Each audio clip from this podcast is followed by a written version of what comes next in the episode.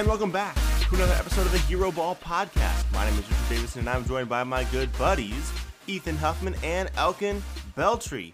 We get the three-person pod going on. Guys, how you doing? Doing good, doing good. Happy to be back. Went a little bit MIA. Got a chance to hear you guys a little bit, talk about, do some division breakdown. But I'm excited to be back on. Yep, it's time to talk about uh, the teams that two of you us are fans of. We already did my team in the Southeastern Division, and now we're time. It's my turn to get back at Richard, especially for um, tra- tra- trashing my division. But unfortunately, uh, fortunately for you guys, or maybe unfortunately, this division is like kind of respectable, especially when we start at the top. Yeah. Yeah, I mean, unfortunately for us, I mean, the Milwaukee Bucks are just, uh, you know, keeping our division uh, extremely afloat. Um, I mean, the Pacers, we, we can't we can't sleep on them either. But let's go ahead and start up at the top with the Milwaukee Bucks. 60 win team last year, guys. 60 and 22. They added Robin Lopez to uh, Brook Lopez, who they re-signed. Added Wesley Matthews to attempt to fill the void that was left by one Malcolm Brogdon. Brought in Frank Mason III. Also brought in Jon Leuer's contract, but not Jon Leuer. They cut him like like with the quickness. So uh, that that was what they did as far as new people.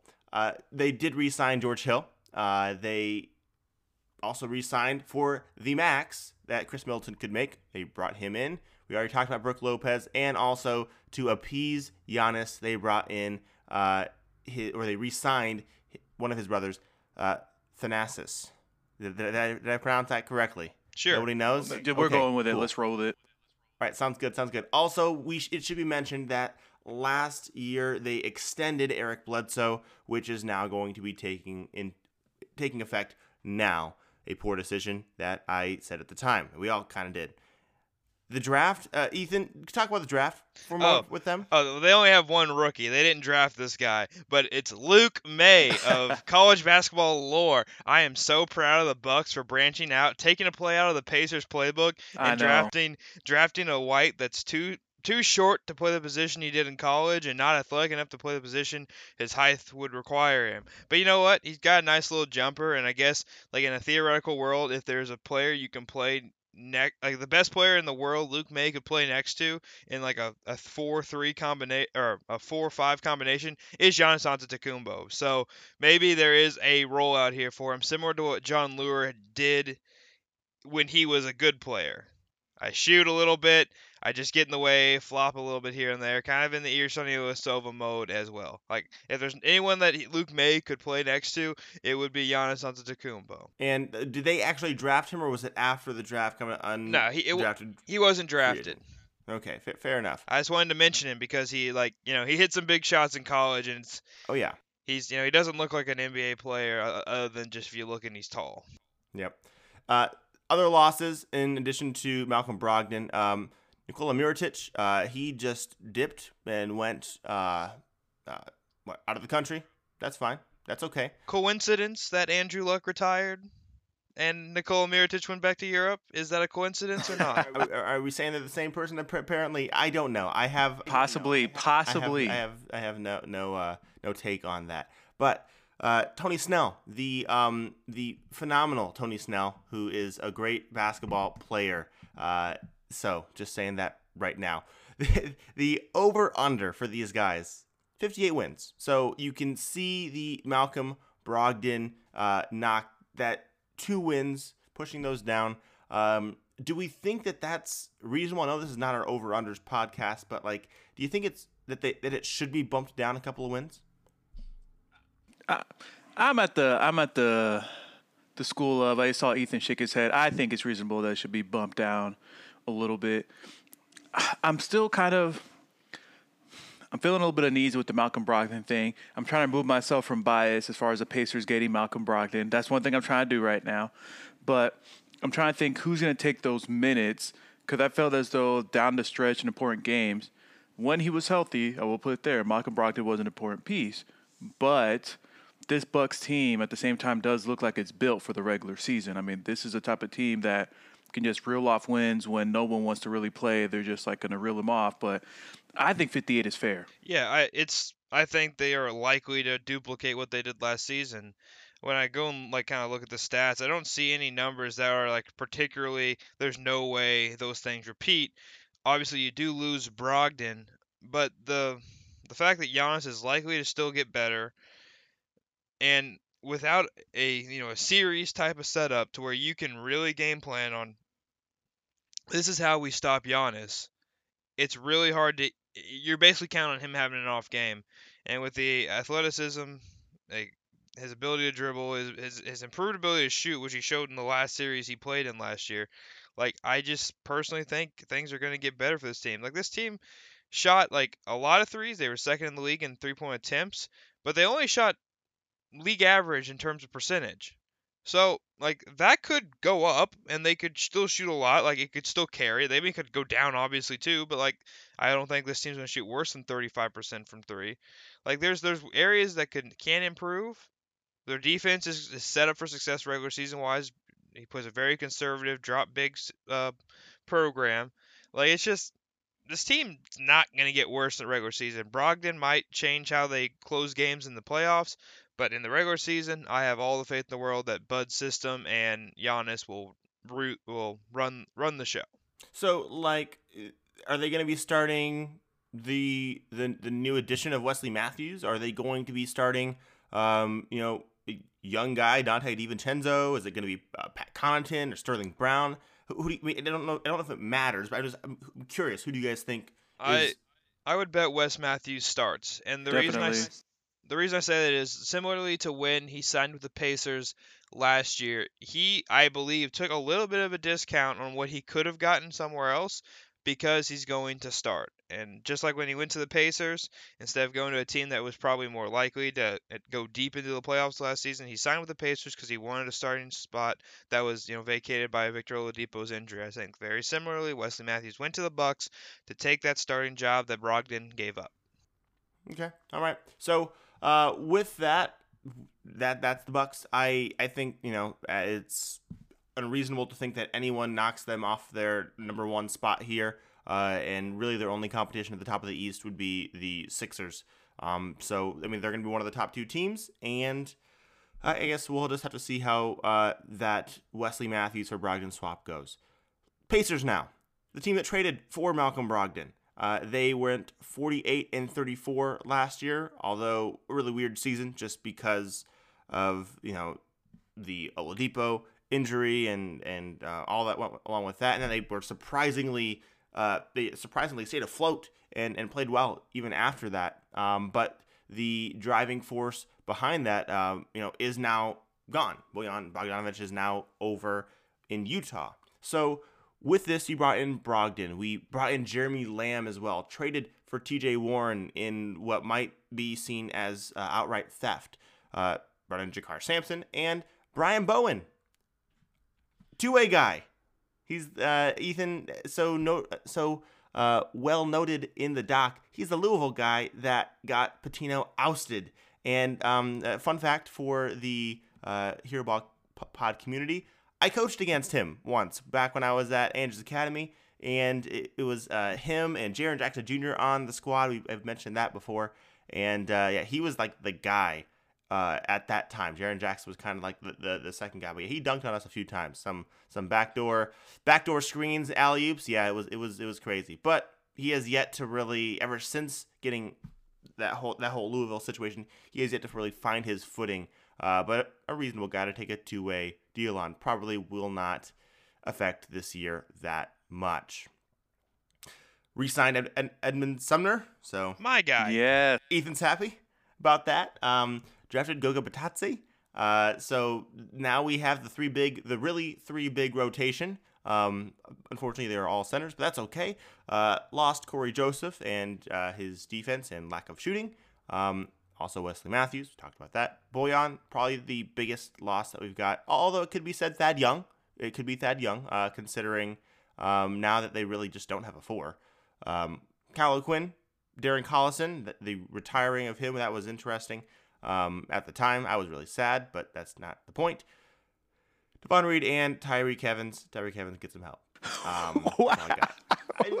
I, I just we, we, we, we hope we hope all that goes well. That's that's. that's I mean, you the, got you got to say that. I understand. I understand. I understand. We, we, we want him to be back. We don't want We do. it to be like OJ Mayo, where it does not seem like he'll be back. When does when, when does his OJ Mayo suspension over? I think I think it's over. I think he just um is not wanted by people in the league. Because I know it was two years, and then he just pieced out. But back to the Pacers though.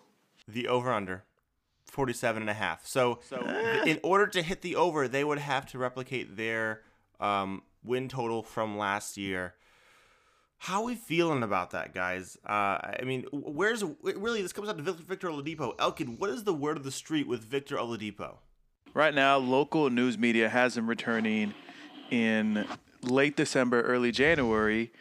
But the main issue is, I think you guys have seen it with anyone who returns with injury is he's going to probably need a few months to get back into game condition because he can't really run, can't really jump. I mean, he can shoot, but he can't do much of anything else. So I think that's the biggest worry that I have right now. I mean, yeah, you're bringing in Malcolm Brogdon. You probably have Jeremy Lamb taking some time. I mean, doing some time at the two, starting at the two, but you don't have the same shot creator ability that you have from one Victor Oladipo. And then I'm kind of interested to see. I mean, who's going to take that Bojan Bogdanovic role? I'll tell you. I mean, he was lights out for them, best shooter on the team last year as far as three point shooter, and I felt like he was one of the more consistent guys. And of course, as you brought up Thaddeus Young, I kind of worry, or not kind of worry, but I kind of see them saying, "T.J. Warren, you're stepping in with this." I'm kind of wary of that of that 47 and a half over under. I don't know. Well, I mean, here's what I see. I see I see the T.J. Warren kind of stepping into the uh, to the role of uh, Bogdanovic, and you guys apparently it's been noted that you guys are going to try to go big. Miles Turner at the five, and then you're just going to put Sabonis at at the four, which, I mean, you know, I don't know. Like, I don't quite love the fit. I don't think really anybody does. Um, but it's what you got to do if you want to play your five best players. You have to play both those guys at the same time, and and so, I mean, we'll see. The hope is that Victor Oladipo, when he comes back, he is just as explosive as he was before. But it's that explosion that we're really worried about, concerned about. Ethan, what are your concerns with this?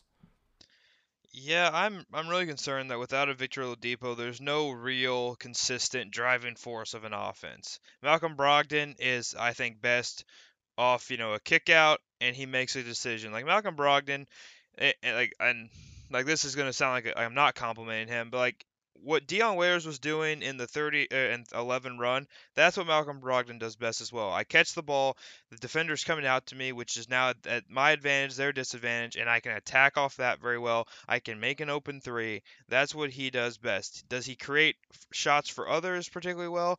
I mean, not poorly, but also not well. So with with him, if he if he's asked to carry this team for any extended periods, I am worried that this team is not going to be very effective. Now, with that being said, Jeremy Lamb can get his own bucket from time to time. TJ Warren, um, his biggest problem is he's a little bit of a black hole, but he can get his own bucket as well.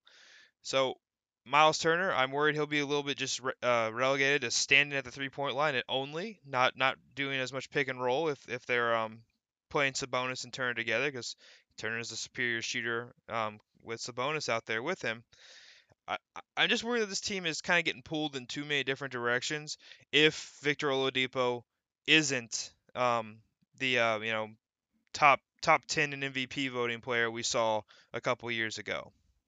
Yes, I mean, it would make me nervous as far as that over under is concerned. I, I mean, I think they're still going to make the playoffs because they're just talented enough. Um, unless unless Oladipo is just really, like really not himself. Uh, but I, I think that they'll be fine as far as that is concerned. Um, anything else you want to talk about? Pacers related. I mean, Elkin, it's your team. I mean, at, at this point, the only other thing that I've been hearing from local media and national media is looking at Sabonis being a possible trade chip for the Pacers. That's the, I mean, that's the biggest thing. And I, and I think if the Pacers had to choose one, kind of how things are going between Miles Turner and Sabonis, I feel like they're staying, they're they're putting the chips with Miles Turner. And I mean, I believe Sabonis is set for an extension. Is it next summer? Is that is it? Yeah, he's he's extension eligible right now. Yeah, and they're probably going to play out this season if they don't trade him. But at this point, though, I think his stock is probably going to be high. I mean, this is a chance without Victor Oladipo. I know his stats, he's mainly got him through against playing against second units, but I don't want to see him go. But if they're going to trade him, it's going to happen some point this season. Just please don't trade him to Portland for like a Evan Turner. Then I'll be highly disappointed. Well, you can't get Evan Turner out of Portland because he oh, plays yeah. for the Hawks. Yeah, that's what I, I was thinking you. of. But at this point, the rumor that kept going around is the infamous Jaylen Brown that the Pacers are going to try to go for Jaylen Brown because the Celtics haven't really extended Jaylen Brown at this point. So it's just waiting it out and see what happens. I don't know. What do, what do you guys think as far as trades that you would think are feasible or you would like to see for Sabonis? I mean, number one, if they offer that trade to you, I'm taking it. Like, yeah, for Jaylen Brown. Yeah, give me give me the wing over yeah. the big man who doesn't fit well with my other big man. Like, do that in a heartbeat. Um, whenever people keep saying that, I keep, just keep thinking to myself, man, like I understand Boston is, uh, you know, does not have big big guys on their team, especially um, young guys who who they can build around. But goodness, like, don't trade Jaylen Brown like straight up. I mean, at least get get more things for it. I mean, that would make the most sense. And those guys, because they are in the same draft, their their contracts are are similar and they're coming up at the same time, and so it would it would make the most sense. But I mean, you guys, as far as your salary cap situation is concerned, like the moment you make this decision and extend them, like you're basically locking yourself in as far as free agency is concerned. Like you only have the mid level and you, yeah. you, can only do things through trade. So you got to decide is is is Sabonis the route that you'd like to go? I, I still find that the whole drafting of Bitadze is, is is the the flaw of this this whole situation. I, I get that he was the most talented player left in the draft by their like determinations, but even with Bitadze and Turner, like I, I don't foresee a world that those two can ever play together even as well as Sabonis and Turner. And so with that in mind, like you really put yourself in a situation that you have to get rid of one of them, and then obviously it's like Sabonis is the one that's not paid like extend he hasn't been extended and he's not on a rookie deal, so he's the one that has to go. But it just seems like you didn't have to put yourself in that situation. Like maybe there could have been a situation where you could have traded down with like the Celtics who had multiple picks remaining. They might have really appreciated in terms of like the value of a center in at that specific slot you know, because they are still kind of looking for a center, especially now that Al Horford's gone, like they might have, you know, been able to find a find a deal with Goga that would have worked out even in the moment with with him backing up Al Horford. But I really like the, the destination for Sabonis if it is the Celtics because I think him and Al Horford share a lot of similar characteristics. They're they're beefy, like the the, the way they defend is by getting in the way, not by be- meeting you at the rim. And Sabonis can pass, he can shoot a little bit. Like I could see his career progression kind of mirroring a little bit of an Al Horford. I just don't think he has the c- complete career upside that Al Horford has shown. But I think, especially with Brad Stevens, like kind of you know micromanaging some things on the court, I think that uh, Sabonis could be very effective in that that type of role for the Celtics. And you know, Jaylen Brown, honestly, getting away from that Celtics organization, he might finally take the leap he needs to because if he played with Oladipo, if he played with Brogdon, I'm pretty sure he would slot in very very easily at that three in terms of like you know naming a position, and that would be an incredibly fr- fun little kind of you know one one through three guard rotation with all guys who can handle a little bit, all guys who can get up for some some good finishes, and also all guys who shoot 36% from three or better. That's what you want out of those positions. Yep, I agree. Yeah, I and at the end of the day, for me, is with the Pacers when it comes to like if they're going to probably give Jaylen Brown money or some bonus money, they're not really going to attract that many big name free agents. So they're going to have to make moves through trades and doing that. So that's where I look at it at. That's the last thing I got to add about the Pacers. All right, well, let's go ahead and get to the Detroit Pistons, who last yes. year were 41 and 41, 500 squad. Um, brought in Derrick Rose, uh, Markieff Morris, Tim Frazier, Christian Wood, and Michael Beasley. We should mention they also have Svi Mykhailiuk. Uh, he really didn't play after we traded for him last year, and he, I mean, I think he's probably going to be a part of the rotation um, this year. He, we kind of assumed that he would be. We drafted Sekou Doumbouya, uh, Deividas Sirvydis, Jordan Bone, and we brought in Louis King on a two-way deal from Oregon. Ethan, we got to support this man, right? That's right. We have to, we have to support him. Just just wanted to throw that out there for you. We lost Ish Smith, but the Derrick Rose, uh, bringing him in you know, kind of fills that void, hopefully in a in a better way. Uh, losing Jose Calderon seems like a like a gain actually, um, with how awful he was last year. Wayne Ellington, you know, lost his shooting. Um, now we'll see. We'll see if we can get it from other places. Glenn Robinson the third is probably gonna, um, uh, you know, go to Golden State and become an actual player. So that's gonna be sad for both Elkin and I. And Zaza Pachulia is now over in Golden State as well, except not as a player, but as some sort of consultant or or something or other. So, anyways, there's that. The over under guys. Oh, go ahead, go ahead, go ahead. No, I was just gonna say two things. Glenn Robinson, we don't have to worry about that. He'll just be injured as usual. And Zaza is just gonna be their uh, we call it defensive specialist. Helping people with closeouts. Yep. helping people. Hey, here's how you close out properly, guys, and then it'll be back. Ah. oh, oh man. Well, go ahead. Over under. Over under, guys, is a beautiful 37 and a half. I'm just telling you now, listeners. No, I'm not the betting type, but go get that go get that over because 37 and a half seems very low. Wouldn't you agree, Ethan?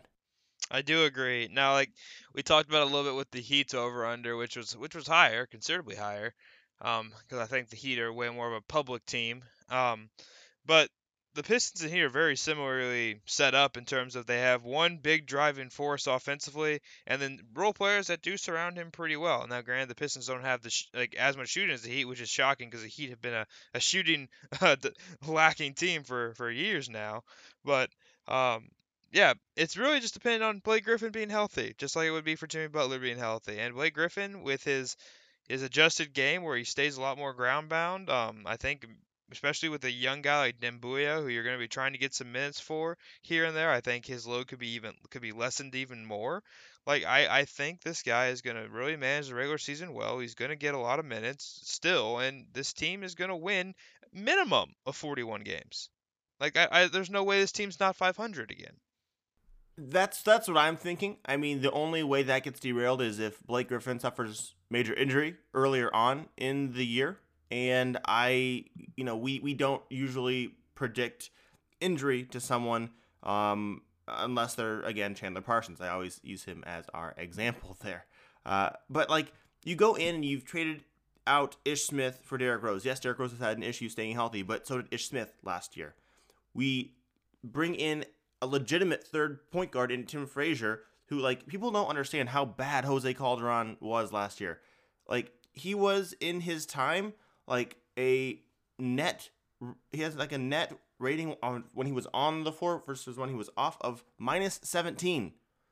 It was bad, and and those when Ish Smith was out, he was getting he was heavily involved, and we had a huge losing streak within that point, which I'm directing solely at Jose Calderon. Tim Frazier is not that bad. So we're like, like I look at that and I see, hey, ho- hopefully he can do that. Markieff Morris, hopefully he can get back to where he was before he was injured. If he can, like that's a phenomenal signing. Um, and then we are down to Christian Wood and Michael Beasley, and we'll we'll see kind of who wins who wins that uh, training camp battle. Somehow we forgot to I forgot to put Tony Snell on the addition side. Yes. Um, obviously he left the Milwaukee Bucks in the trade, but like, yeah, he's he's another guy that like I was I now forgotten about because I, did, I forgot to add him on the doc. It was so long that's ago. a guy who's that's a guy who's gonna be um shooting threes for you guys. Yes. And he's just going to stand in the corner and he's going to play passable defense sometimes. Like he's going to be a good addition for this team. Whereas like when you look at uh, wings of the past, Stanley Johnson, yeah, he played really good defense most of the time when he was engaged, but could not shoot, could not create, could not do anything. At least Tony Snell has a track record of being able to shoot. Yeah. So for the so the the past three seasons that Tony Snell has played in, he's shot near forty percent from the three, um, and it's like that's been we've not had that on our on our squad, uh, at least not in this in the starting lineup. Uh, you look at, however, you look at some of the people who are on our squad, like you mentioned that he have more shooting. They do naturally in the starting lineup because we kind of choose to uh, to start Bruce Brown over Luke Kennard for fit purposes, which I'm okay with um, because we we do need someone who can guard the other team's best uh, one or two. And so we have Bruce Brown out there who is not the three point shooter that he is. But here's the thing you look at um, Reggie Jackson, who last year shot 37% from three. Like people are like, oh, Reggie Jackson can't shoot. He shot six times, six, six threes a game, shot 37%. He's it's not Steph Curry. He's not lighting the world on fire. However, he kind of fit and absorbed in the role that he needed to with Blake Griffin now there, and had one of his better seasons in well, I guess since that 15-16 season. You know, Luke Luke Kennard had stretches where he was just amazing. He shot nearly 40% from three last year as well taking about four and a half a game, and I expect him to take more as this year goes on. So we do have the the possibility of having the shooting out there. The problem is that if, if Luke Kennard's out there, then now we're weak defensively, and then it's just uh, an open lane for Andre Drummond at the rim. And so the big issue or gap that we have now is we have nobody behind Andre Drummond at the center position. Christian Wood, he's he's non-guaranteed. Same with Beasley. So whichever one of those guys is the guy, if it's Beasley, well, we really don't have a backup five. It's then Markieff Morris at that point in time. And while that while that maybe might seem fine and dandy, I'm sorry, we are not protecting any rim whatsoever with Markieff Morris. We might not get any boards with Markieff Morris. So we'll have to see kind of how that goes. Christian Wood, a little bit more of a backup center esque type, probably more like a older power forward, but still that that's probably our biggest weak point. And Andre Drummond has been incredibly durable, but he cannot miss time this year. Otherwise, like it'll be, I believe, similar to when Ish Smith missed time last year. And we just didn't have the bodies. I just want to mention that Markieff Morris played potentially the best game of his career in a game that I was at, um, Portland versus the Wizards last year. He he had really close to 30 points, so he might have eclipsed 30 at some other point in his career. But Markieff Morris, when he is healthy, he can play a really versatile role for a team. Like he can do a lot of the uh, like he can spread the floor pretty well. Like he was hitting a lot of threes that game, and um, Al-Farouq Aminu and Moe Harkless couldn't figure out how to close out in that situation. And he does have the physical size to go up and get boards. It is going to be a, a matter of coaching in this regard to get him engaged on that end because he's he's not a bad rebounder. He's had stretches of his career where he's been good at it. So I, I really like him as a, a backup center, especially if you also consider that um, Blake Griffin will play some backup center when you may maybe you're playing him with Christian Wood and Sekou Doumbouya. Like that's that's the where the rebounding um, hopefully can be stabilized. So so here's what I will say. Um, Blake Griffin never been a known rebounder. However, he's played also next to like all DeAndre NBA re- all NBA rebounders. so like there's a little bit of a, of a reason as to why perhaps. Um, I in in all of this, I seem to have forgotten because I have probably tried to imagine that this situation would never ever happen, but that Thon Maker might be playing backup center. And yes, no man, I was like, waiting for that. Like, Thon Maker gets so like whenever he was in there last year and Drummond was off the floor, even when we had like Zaza in there, man, we just got crushed on the offense. Uh, our we we could not get any defensive boards at all. So like I really don't want to even think about uh, him playing backup center minutes, but it's probably gonna happen too. So, ooh, the moral of the story: hit the over, guys. I agree. Yep, I'm down with that. Chicago Bulls. Last year, a 22 and 60 win squad, or 60 loss squad. Uh, they brought in Thomas Satoransky, uh, brought in Thad Young, Luke Kornet, and Shaq Harrison. Re-signed Ryan Arcidiacono drafted Coby White. Mm-hmm. I know Ethan's happy about that. Uh, Daniel Gafford also got him in round two. Lost Wayne Selden, uh, lost Robin Lopez, and TLC. Over under now is 33 wins. Guys, that seems like a lot of wins. That's a jump. But this squad, the reason, like they have players at other at at, other spots. The the issue is we were relying on Kris Dunn as our point guard. And so, man, if they can have some semblance of anything at the point guard position, Thomas Satoransky, like that that that changes things for them perhaps. And so like being able to bring him in and also maybe a maybe a Coby White, maybe he can do something, although I'm not going to be super reliant on a rookie point guard, um, especially him, uh, since he kind of can play a little bit off. That that's more of his his style. And I just I don't know. I I would it's a lot of wins for Thomas Satoransky. I am kind of bullish on this team. Pun intended. Oh, Oh I- boy! Oh boy! I That's know. why you were snickering over there. Oh. I, but but but in all seriousness, guys, I really am kind of liking this team. I like the three big rotation of Lauri, Carter, and Thad. That makes me incredibly happy. Um, that makes me incredibly looking at- sad. I just want you to know. I know because Thad's gone. I'm sorry. It's not your fault. It's not my fault. Let's move on. Daniel Gafford, I like him a lot as like a, a, a will big. You know, he's kind of in that Robert Williams. Like he's not as lengthy and long as Mitchell Robinson, but he's very athletic. Like he's an interesting prospect to put in there for some spot center minutes. Um, Otto Porter Jr. guys, still a really solid player. Always miscast if you ask him to create his own shot, but he is a solid defender. He's a good catch and shoot guy, and he can, you know, kind of do similar things that I was talking about earlier with the Brogdon. If he's if someone's closing out on him, he can get to a couple spots. V- valuable, not not like not nothing special, but valuable. And guys, Zach LaVine was miscast last year as well. Like this guy was asked to play a lot of point guard, like because Kris Dunn couldn't handle anything. And while I love Zach LaVine, and it is known that I am his biggest supporter, um, he he is a gunner. He is a shooter. That is it. He is really good at those two things, but he is not a facilitator. And I think that just the mere presence of a Coby White who is going to, at least even when he struggles, he's going to dribble the ball up and pass the ball off. We're going to have Thomas Satoransky playing in slow motion, getting the offense started. I like everything about that.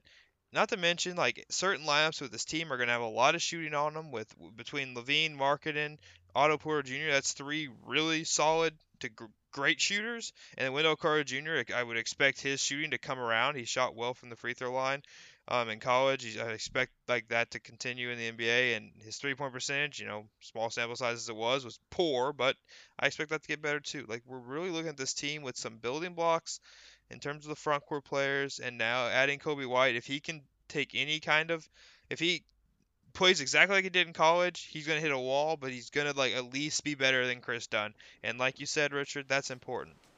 Yeah, I'm. uh, Yeah, I'm. I'm not super high on Coby White, uh, especially this year. Um, but again, having having uh, Satoransky there, I think is going to be useful for the squad. Did they get all the way up? I think 33 wins is a little bit. Um, I don't know. I think it's a little bit rosy, but it could be done. It's it's just I wouldn't. I would not feel comfortable um, going over and and I, yeah, I just wouldn't feel safe with that. My my last comment with this team, and I'm not saying we you guys can't because I don't think I can say anything about these guys yet, but like guys like Denzel Valentine and Chandler Hutchinson, guy picks that I were not proud of or happy about when they happened, I think look a lot better now that there's a legitimate point guard on the team because those guys are just mainly for me catch and shoot guys, and with Thomas Satoransky out there like that makes me happier about those players as long as you're not trying to pay them any money. Like those guys are just NBA guys who can catch and shoot in the corners. Does Chandler does Chandler Hutchison actually like make make you happy? Like I, I don't know. Like that was really Not- rough.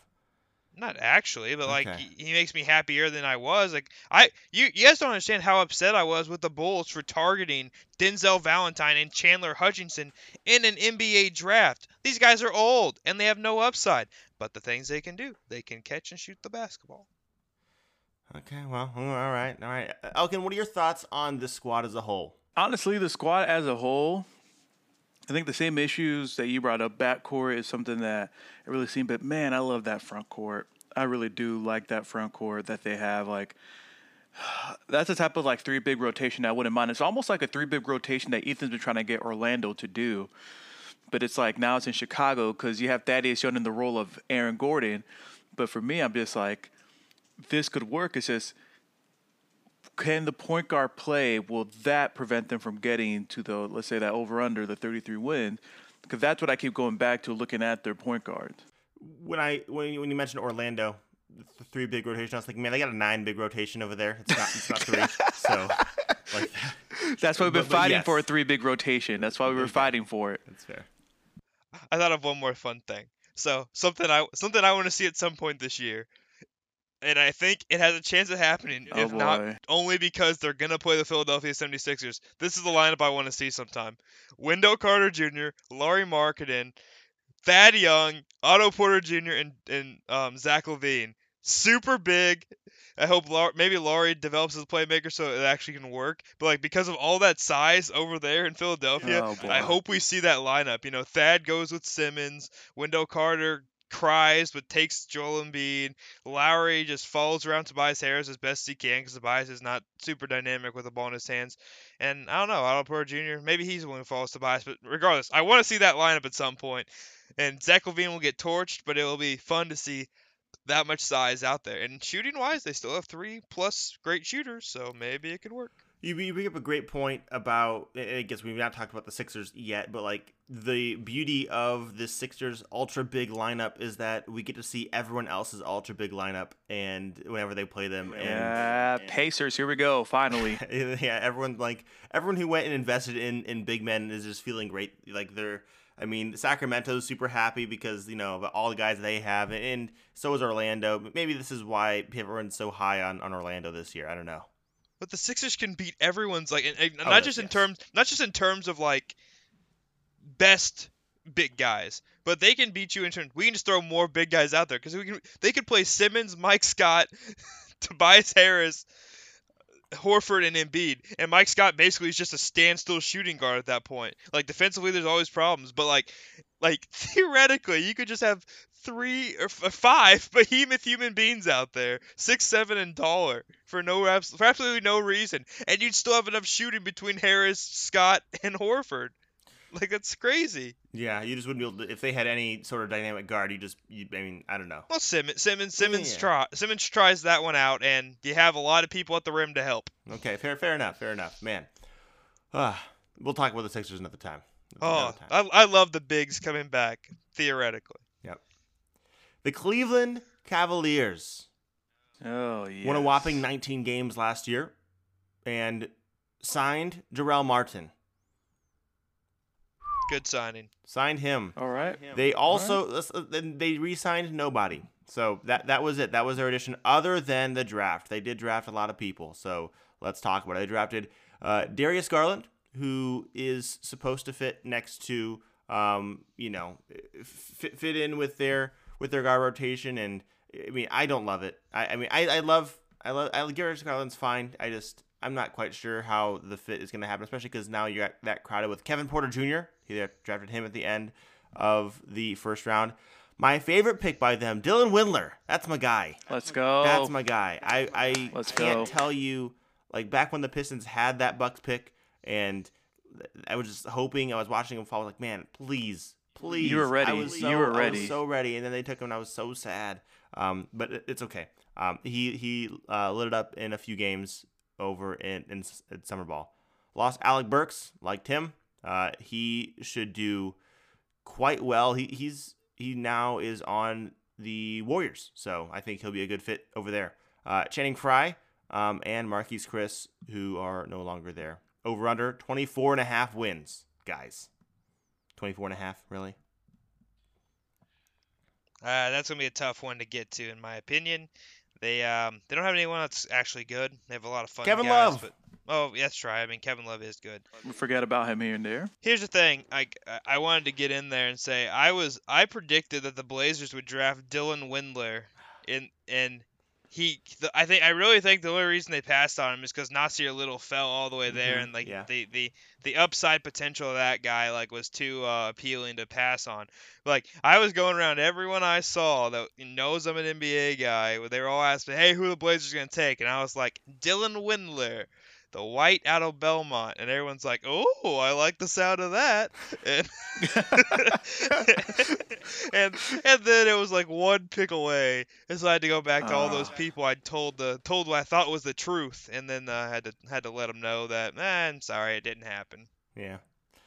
Oh boy. Well, it's just like with the way that this squad is made. So I, I like some of the young guys that they have. Like I I think that with you know new head coach, right? It's uh you know my, my guy from Michigan. I think that it'll it'll be interesting to see kind of how they how they fit together. The Collin Sexton backcourt with Darius Garland's going to be interesting. You know, they want it to be kind of like out in Portland with with uh, Dame and CJ. So these guys are both smaller. Yeah, yeah, yeah. We'll we'll we'll see how that goes. Um, just the way the things that they're going to be trying to do and thinking about, they're going to get all their young guys more run. Like, I mean, Kevin Love still might be on the squad, but like I don't think that they're wanting Kevin Love to be carrying them to many wins. This is a team that I think is going to embrace the tank, and uh, do and this they have the they have a great roster to do it. Just throw out all the young guys. The young guys are going to make mistakes. They're going to be fun, and so people will come to the arena. But overall, you're going to lose games, and you'll be able to get a high high pick in this next year's draft. And so, like I just think if you're them, embrace the tank, do it that way and you don't you don't sniff the low 24 and a half wins. Yep, yep. I'm I'm feeling I'm feeling this team in terms of I think they'll actually be at least fun to watch this year. Yes. Like yes. which is a big upgrade. Um, Kevin Porter Jr., a guy I was you know talking myself into at um at the Heat's 14 overall pick. Um, I'm still not like convinced that I wouldn't still feel good about it if he would have went there. Like I, you know, I just haven't seen enough of him since he got drafted. Um, but honestly, like I, this team just has a lot of players that I'm interested to see and how they progress. Not to mention Cedi Osman, who um is um you know been playing over there and almost led Turkey to a to a win against the United States in the FIBA um tournament. So I don't know. This this team's got some interesting players that could be on the move come trade season, and you know Kevin Love number one in Yeah. that regard. Maybe I maybe he gets traded to the Heat and the Heat you know get a little bit better. Could could make some sense. Could make some sense. But also you know more or less this team's just gonna be a it's gonna be a tankathon again, and we'll see how they um see what young players are worth building around going forward. I think it's really really interesting to see if Garland's the guy or if Sexton's the guy. I guess Sexton. Keep in mind, guys, y'all said he couldn't shoot, and he thought shot 38% from three last year. So just want to remind you of that. And um, we'll see if him and Garland can uh, find some magic. It's gonna be great when Jordan Clarkson's getting minutes over both those guys. That's gonna kill everything I Ah, believe in. There we go. It- When, when Jordan Clarkson and Brandon Knight are getting run because they wanna they wanna trade them at the deadline, and, and, and you're just not happy uh, with, with everything. Matthew Del- Dellavedova's on the squad too, so Yeah, he man, they- expires, so he's gonna be on the move somewhere. Yeah, they have they have far too many point guards on this on this team. Far too many. I can't, but that just means Dylan Windler's going to get all the run, and I'm I'm here for it. Well, and the funniest thing about their point guards is none of them are like anything that you would say is a actual point guard. Like, like it's just funny to see how that position's changed so much. Like with, with the with the arrival of a Russell Westbrook and arrival of Damian Lillard, Stephen Curry, obviously as well. Like all these guys are so, somewhat in that mold, aside from a Matthew Dellavedova. Like Clark, Clarkson's just a scorer. I mean, no, none of them are good, uh, but Brandon Knight was a scorer. Collin Sexton's a scorer. Darius Garland projects to be a scorer. None of these guys are like at, at those types of levels, but it's funny to see how those players have changed the the prospects that have coming into this league. Mm-hmm. I'm here for the uh, Dylan Windler Rookie of the Year campaign. Well, uh, I think you got to be on a team that's at least a little bit decent, or you got to put up a lot of counting stats. And I, I just don't think um, ready for the head, counting stats. head down, head down. Sexton's going to be kicking out all that much. It's, it's maybe fair, might, might might be true, but you know, Head or head down Clarkson. Maybe he's not going to kick it out. uh, is- What about is head down Darius Garland? I mean, like I, I that, that, that that's not fair. I've seen him play. I've seen him play portions of four games in college. Portions of four games. Yep. oh goodness, who who who who even knows? But uh, guys, I'm excited. Excited for excited for this division in particular. Yes. I think that we get three playoff teams. We hope. We can only hope so. Sad, sad when it's actually the Bulls and the Pistons go down with, with the Blake in, Blake Griffin injury early on. It's rough. Anyways, guys, I think that's it.